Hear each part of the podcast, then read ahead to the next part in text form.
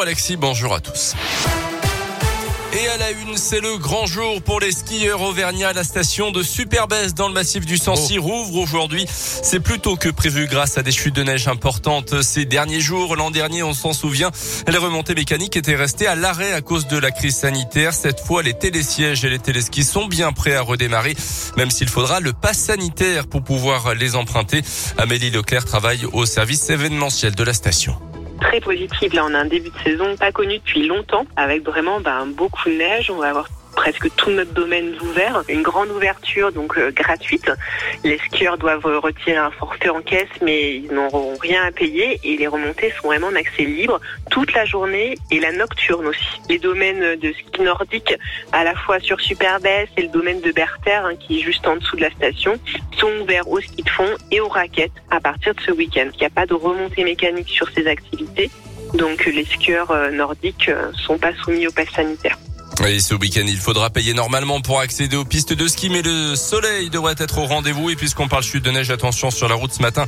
Plusieurs centimètres sont tombés cette nuit, encore une fois, sur les hauteurs de la 89. Dans l'actu également, un avis favorable avec réserve rendue sur le projet d'Urban Village sur la plaine de Sarliève à Cournon. Le commissaire enquêteur a rendu ses conclusions après deux ans de travaux.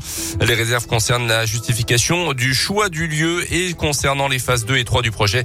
Le maire de Cournon, François Rage, qui s'était prononcé contre le projet va rencontrer le promoteur il y a deux mois, désormais pour signer le permis de construire.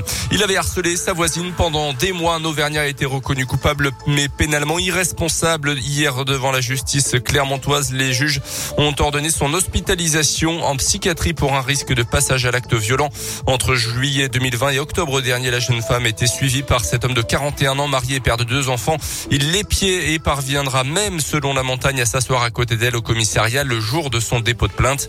La victime avait dû entamer un suivi psychologique et s'était vu reconnaître quatre jours d'ITT. Dans l'actu également, la Yannick Agnel, la tête sous l'eau en ce moment, l'ancien nageur double médaillé d'or de Londres en 2012 a été placé en garde à vue dans une affaire de viol et d'agression sexuelle sur mineurs. Elle est fait remontrer à 2016 à Mulhouse, là où Yannick Agnel était alors licencié. Autre affaire d'agression sexuelle dans le monde du sport, Pierre Ménès placé en garde à vue à son tour pour des faits remontant à un match de Ligue 1 fin novembre. Il s'en serait pris à une hôtesse qui travaillait dans une loge. L'ancien chroniqueur foot de Canal sera jugé début juin.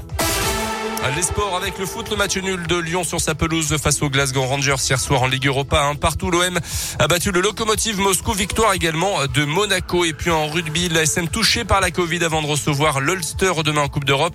Un cas contact et un joueur testé positif. Pour l'instant, la rencontre n'est pas remise en cause. Mais l'ensemble des tests PCR réalisés par le secteur sportif ne sont pas encore connus.